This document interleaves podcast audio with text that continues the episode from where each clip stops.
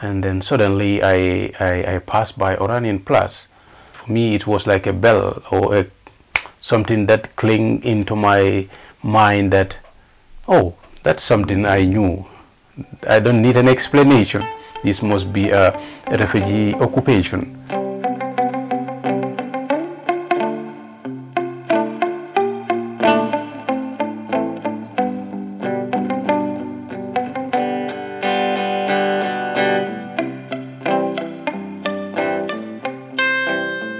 Hi, my name is Bijan, and you are listening to the first episode of Undisturbed.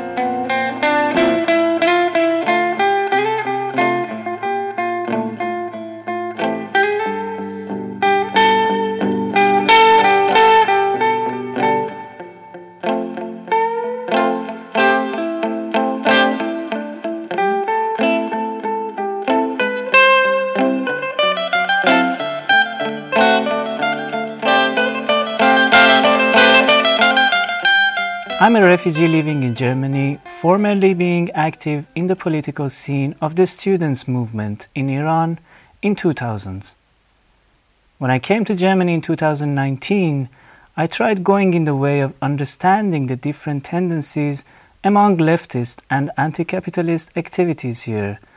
So, to learn more and understand the German and European opposition movements better, I decided to find people who were or are active in the left scene in Germany and Europe and ask them about their experience so that I can find out the dimensions of the movements firsthand.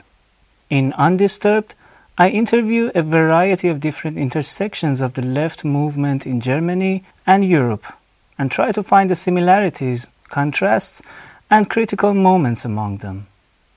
So, Undisturbed is basically my way of understanding the left movement in Germany through the eyes of different activists.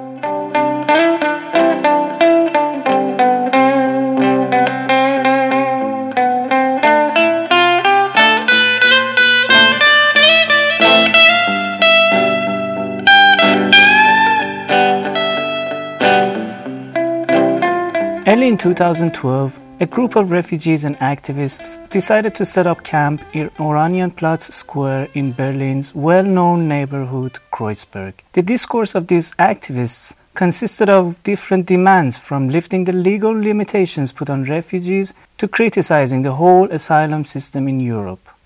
The O-Platz squad continued up till April 2014. In this episode, I talked with Mohammad Lamin Jadama, Muhammad was a photographer who appeared in Oranienplatz scene since 2012. Cool. Ooh, this is your office? Yes.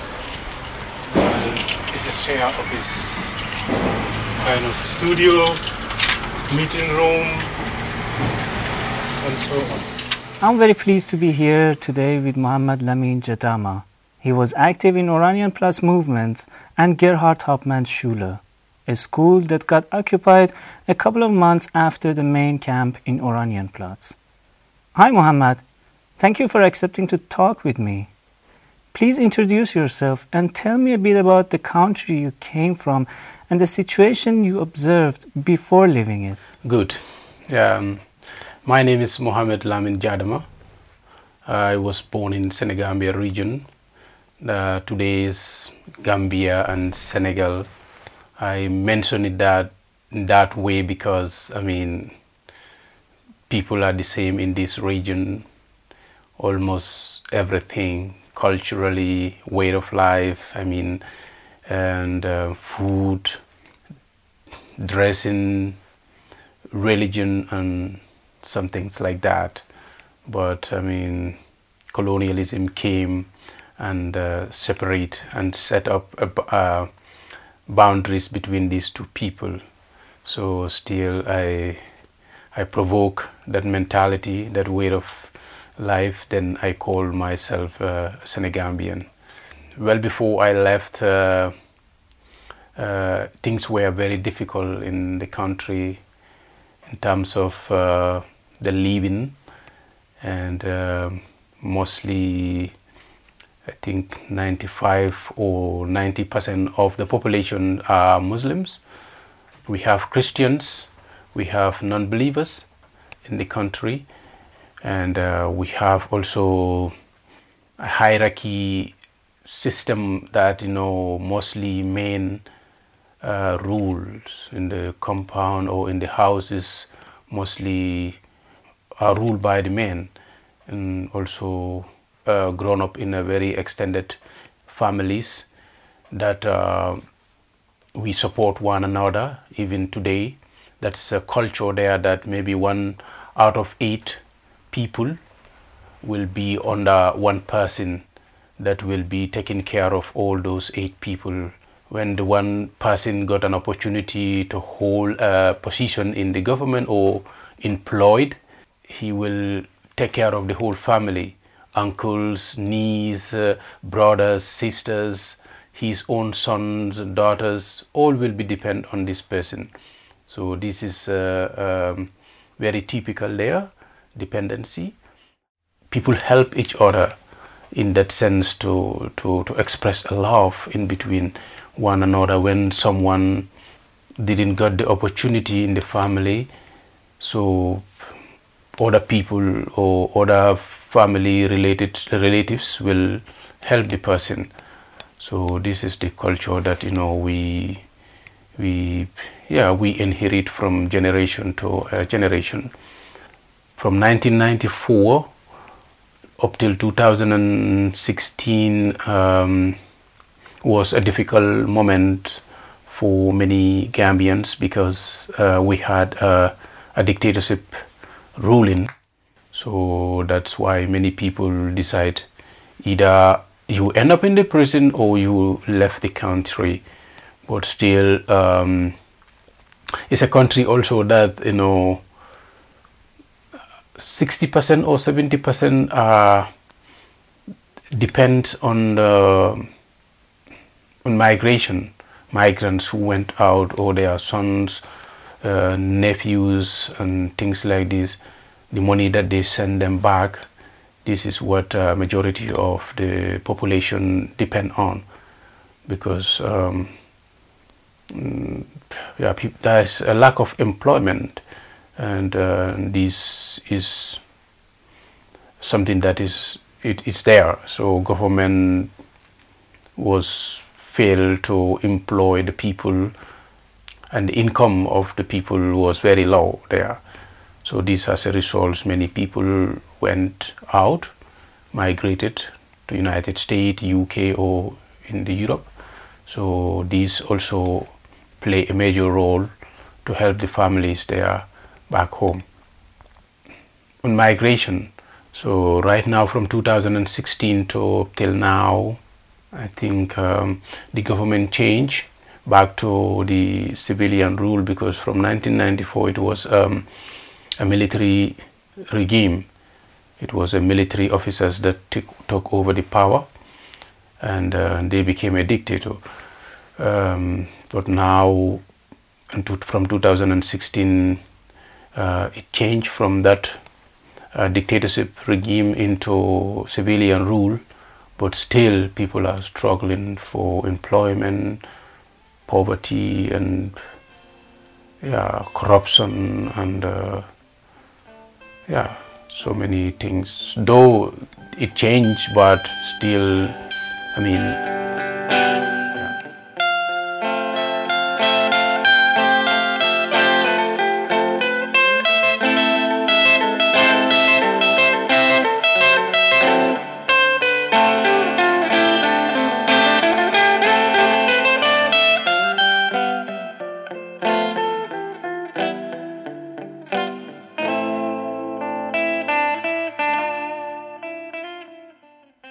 The Gerhard Hauptmann Schule squat, which was located at the heart of Kreuzberg in Berlin, was taken by the leftist scene and refugees in 2012, only weeks after the whole Oranienplatz was squat.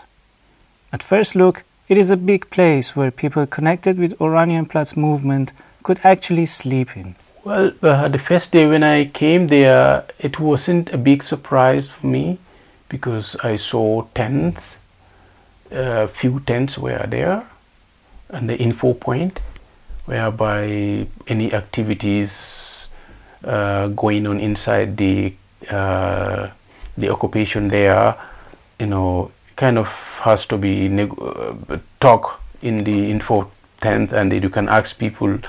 Tourists were passing by, or even the Germans, to ask the information why they are there and uh, what is their demands, what was sort of troubles that they were facing in their camps. So this is the info point there. You can um, get all those information and the cooking shift. You know, because there are, there was a shift that some people has to cook these days, and other people has to go for shoppings and things like this. Yeah, but uh, yeah, if you just step at the door, you know that yeah, this is an interesting uh, place that people because it's a kind of a free zone. When I entered in the rooms, because it's like you go outside and pick the mattress and then come it and put it on the floor. So sometimes eight people or more living in one big hall or in a one small uh, classrooms or things like this. This is how people are living. So when I entered there, you can see the smoke inside. But I mean, it's chill, normal, and people are friendly. But uh, you cannot guarantee all these people that you know. Yeah, some scenes were happening there. yes. School also was uh, crazy because at that time it was not only the refugees, uh, Africans, or the Asian or migrants from other countries living there. Even the Germans were there, Roma people were there, homeless people all over the world were living there. So women, families, all of them were living at there. So for me, that point was very useful if, for example, this place was organized and keep on that spirit. But at the same time, there was so many violence. You know people are fighting. There always one guy was even stabbed to death there.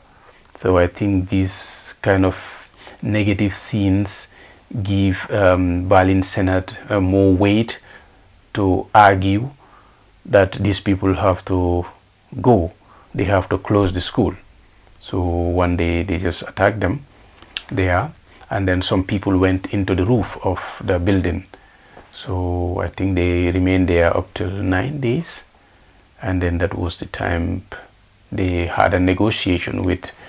They had to negotiate with the authorities that they can leave there, but uh, these are all something that never be long last. They stay there though for some couple of months, but uh, later they were yeah case them out for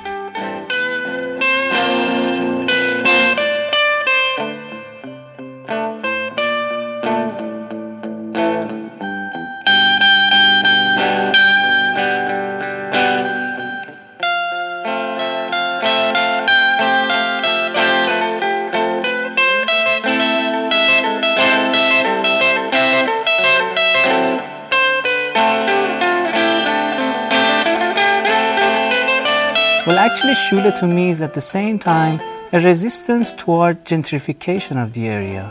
Schule was there till 2014, and many refugees and activists used its space to live the way they liked until the end when it was eaten by the growing economic demands on the area.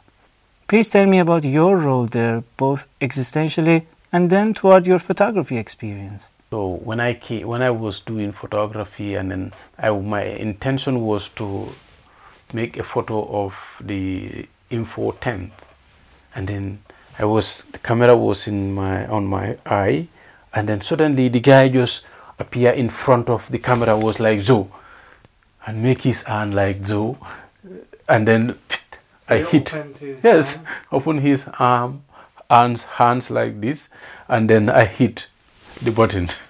And then the, that became like wow it was focused and it was he was smiling and then it fit you know that what i want to not only the tent but it contained the image of a person so that was one of the beauty, beautiful pictures so far that i took it at Oranienplatz, and then they did uh, twice um, an ex- exhibition. One was at the photo gallery in uh, Prenzlauer Berg. So this picture was I selected as a, a cover picture of that exhibition. I came here, I think October 2011. Then I was new in the city. I had some crazy, difficult moments of finding out um, uh, things. Uh, it took a while. It took me a while to find out, and then suddenly I I, I passed by Oranienplatz. Then I saw tens people, and I it just because it's just that was for me it was like a bell or a, something that cling into my mind that oh that's something I knew. I don't need an explanation. This must be a, a refugee occupation. So one day I passed by there with my camera, but with my camera in such a situation, a black person or something like this, it was difficult, but somehow kind of people were skeptics about a camera, for example, or I think that has something related to the bad experience that people had with uh, journalists or white journalists who come in and took a picture and narrate their own story without getting into the people on the ground. So these uh, many people has a skeptic when they saw me with the camera, and then as soon as one month, two months since I under since I discovered the place, it's becoming every day expanding. If you are sitting at there for two hours, especially the following summer, you will see somebody grab a mattress outside or from his head or grab it with um, trawler something like that bringing in. You will see someone over another corner there uh, setting a tent. You will see someone going there coming with the wood uh, building a tent. So this is kind of continuation. It's getting expanding people are coming one after the other. It's getting expanded until at the time that you know they decide to demolish. Funny location funny time and the people who are living at there. Because it's just close just next to the Görlitzer Park. Görlitzer Park if you we all knew in Berlin that you know it's a one very famous for uh, a drug scene. You know even I don't know if that's reality or not but in, in the picture that Görlitzer Park has, and then the the people that they call illegal people in Germany, you know, are living just next to that place. So you can imagine the pressure of weed or drug that will, you know, because mostly here people, if you ask them why you drug, you use drug, they say it because of I am stressed I just want to relieve myself out of distress. So close to that Görlitzer Park, I think that was another problem that you know the Senate was even using it more, you know, as a propaganda that uh, these people living in the school were criminals. They have something related to the Görlitzer Park. So for that reason, if they don't stop them, they will not control the situation in the Görlitzer Park.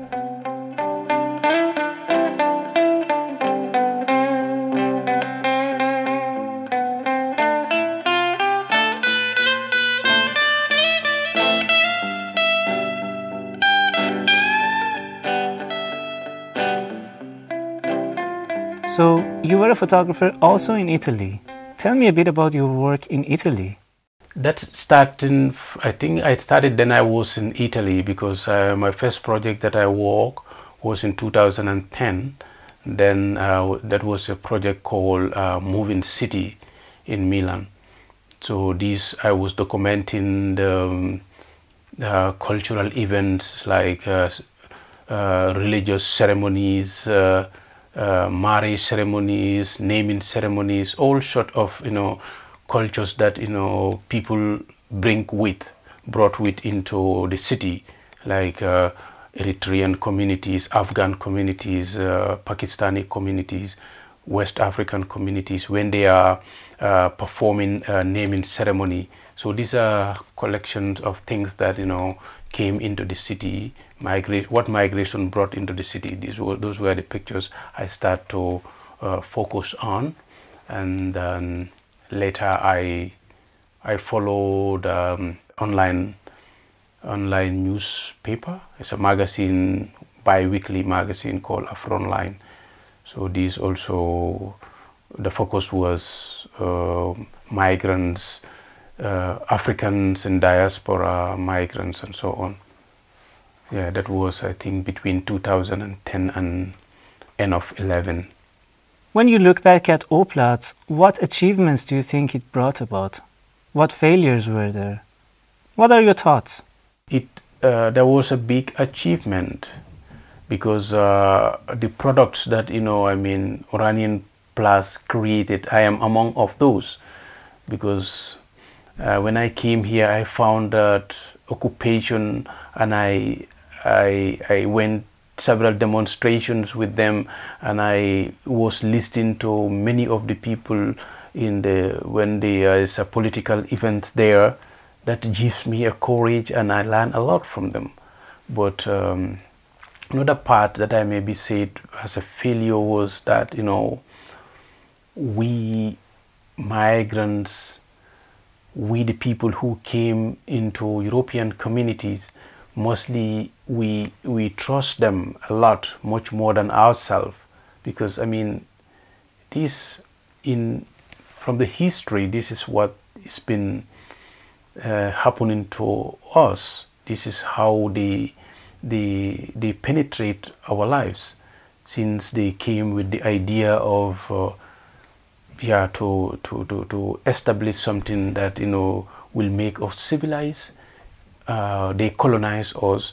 They left out something that still is within us that we are not trust in ourselves.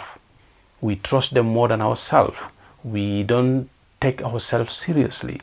So I think these are the, the things that you know happens, and then in the end, that was what bring the destruction of Oranienplatz because Oranienplatz was not um, damaged by physically by the police or Senate. Sen- it's among the refugees themselves who are li- were living there. So as I said before, the promise give a false promise to one faction fraction of the people that okay try and convince others and demolish this this place so that uh, we will give you a normal house where you you will go. But before that demolish here and we will give you also a small money.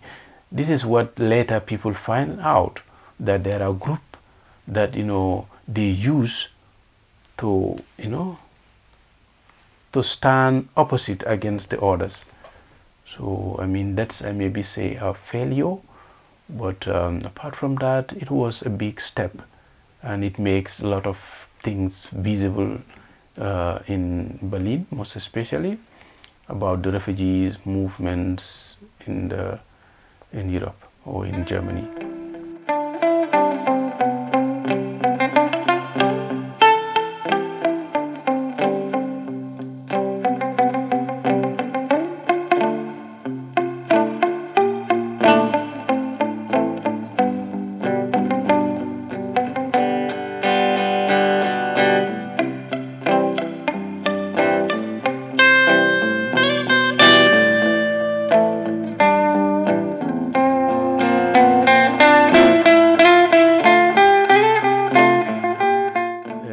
Public space or a, a, green space that you know are under control of of the government of Kreuzberg.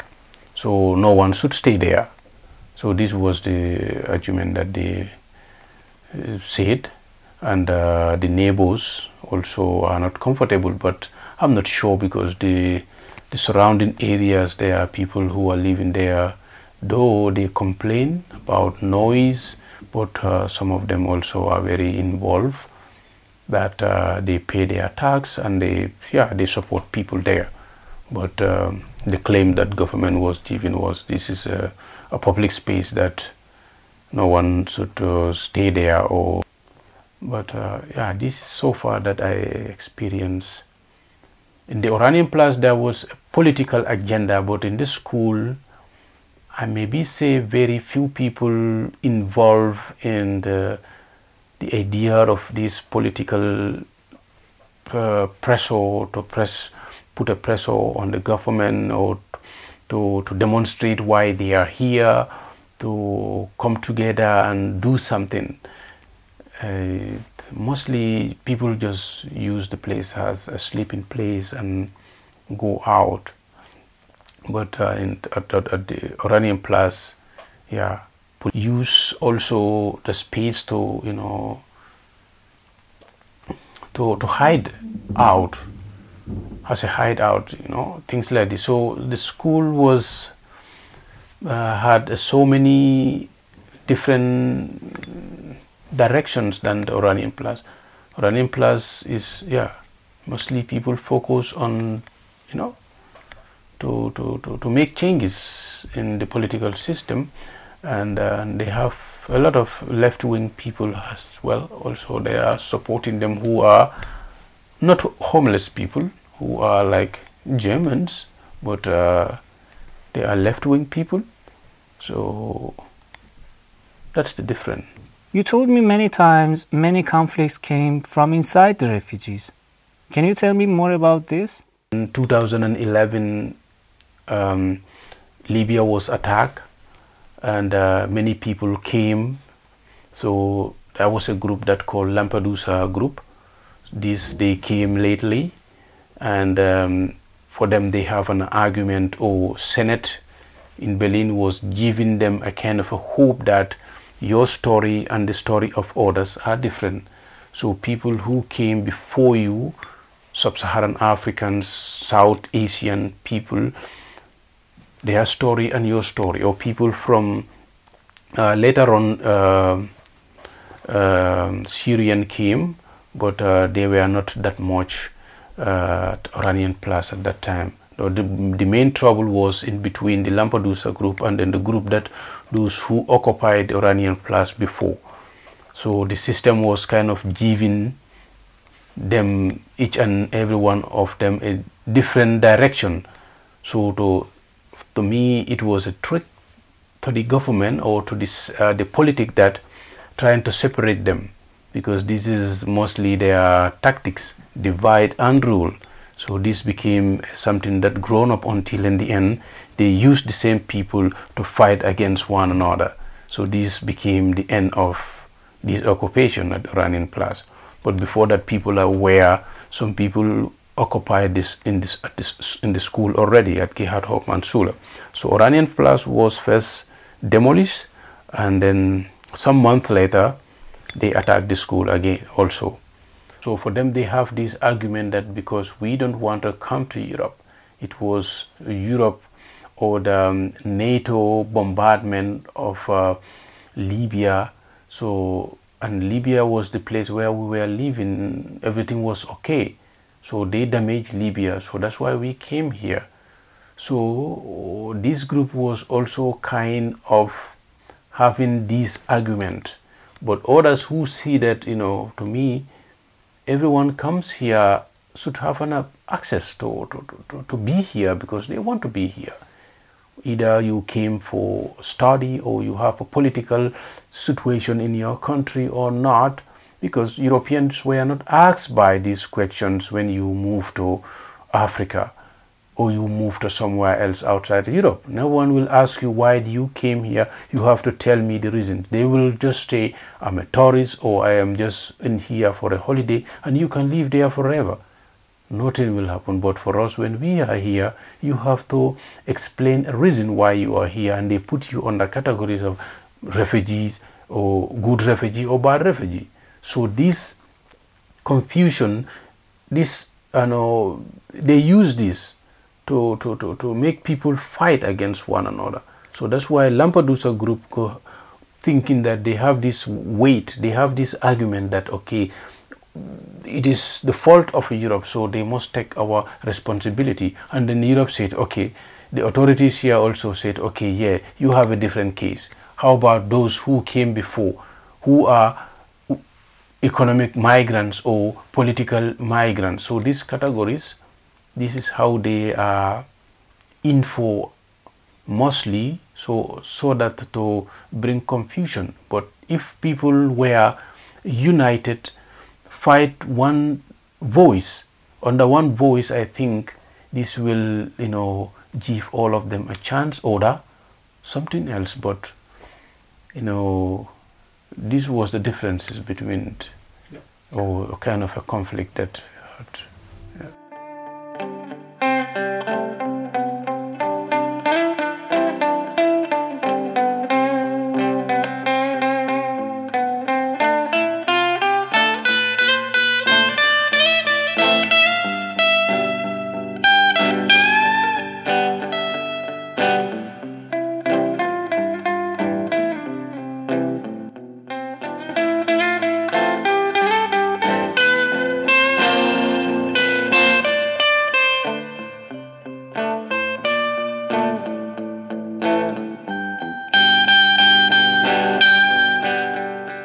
does a photographer like you meet with O-Platz? How did your professional eye saw Oranienplatz and the Schule? I was very inspired by pictures because for me, since I was a teenager, I, I love photography and I was having um, my own camera that um, I use it for fun. So when I came to Europe and uh, what inspired me was to narrate my own story to make people to understand how life is when you leave you left your home countries especially when you came to Europe because the expectation that um, uh, we have about Europe uh, I mean um, these are mostly false. So this is why I I went back to a camera to try to document my own life so that I can I can uh, narrate my own story uh, to make my people back home where I came from understand. Um, because um, sometimes I, I experience both direction of uh, like writing articles in terms of informing people and also speak to the people um, uh, for them to understand what you are trying to inform them or film. So these are different ways to inform people. But what I found on photography was that you know even if you can't read or write or understand English, if you see the picture, that you can you can understand because I understood that you know photo pictures speak more than a text. So and how did you form yourself better in Germany? How do you observe your development in this society? Not count as a legal person. It, this system always called me illegal, illegal, and uh, you cannot do anything. But what I capitalized was uh, to engage voluntarily with the society, with the project that gives me a lot of recommendations, gives me a lot of experience. Then now when i went to any i go to any office that asks me for uh, practical experience uh, i found it very simple because i mean this is something how i've been doing for almost five years. So when i got a job that i applied a job that i want if they ask me those qualifications i uh, for me not theoretically but practically it's already always there.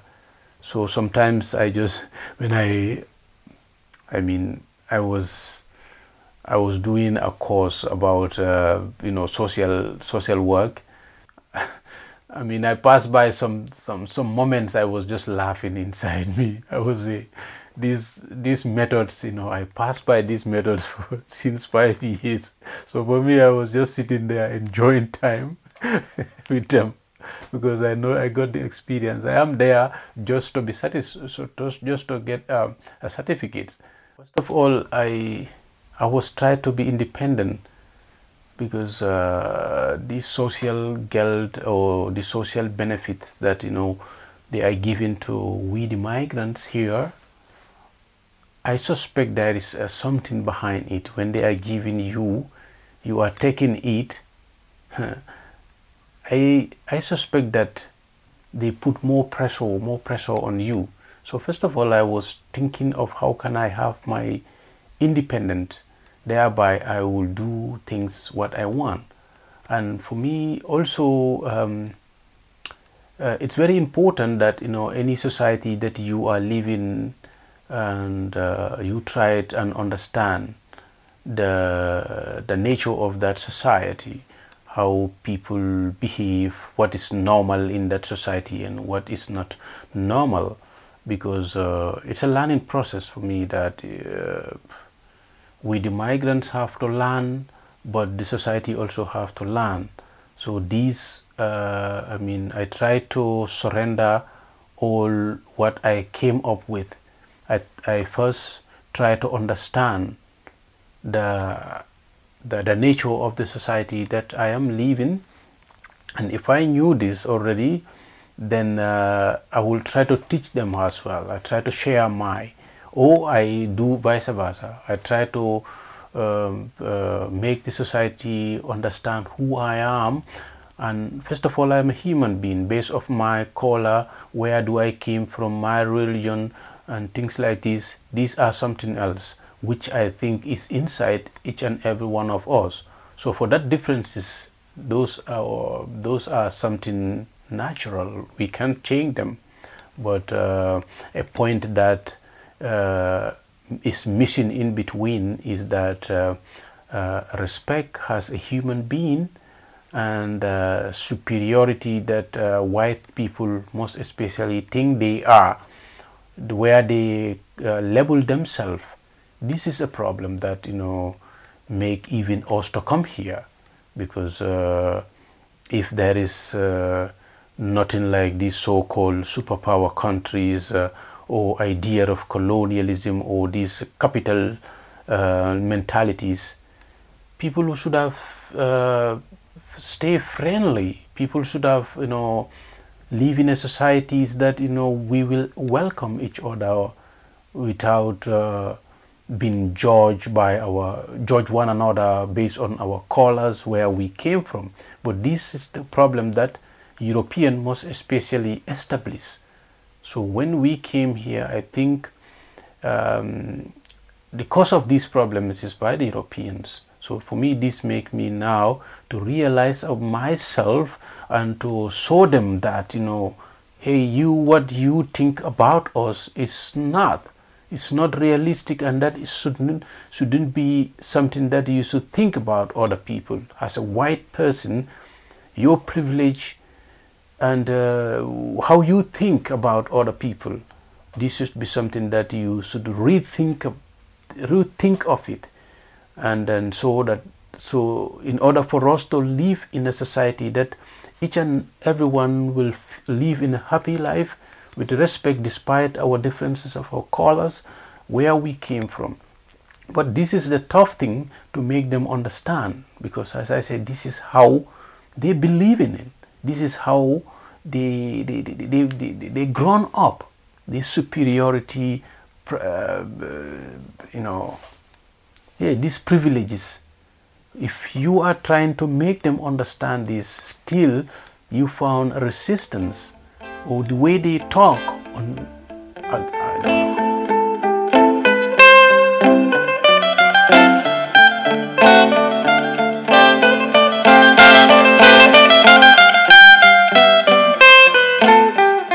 Well, thank you very much, Mr. Jadama, for taking the time to share your story with us. But for the next episode next month, I temporarily roam in Greece, of all places, to interview one of City Plaza Squat's starting members. He will tell us a different story of an occupation in Greece. I hope I can bring you good voice. You can listen to Undisturbed every month through your favorite podcasting app.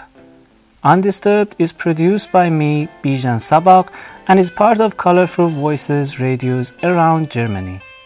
The music of the podcast is produced by Jonas and Justus fully diversifying and intentionally disturbing Kashmir's Undisturbed.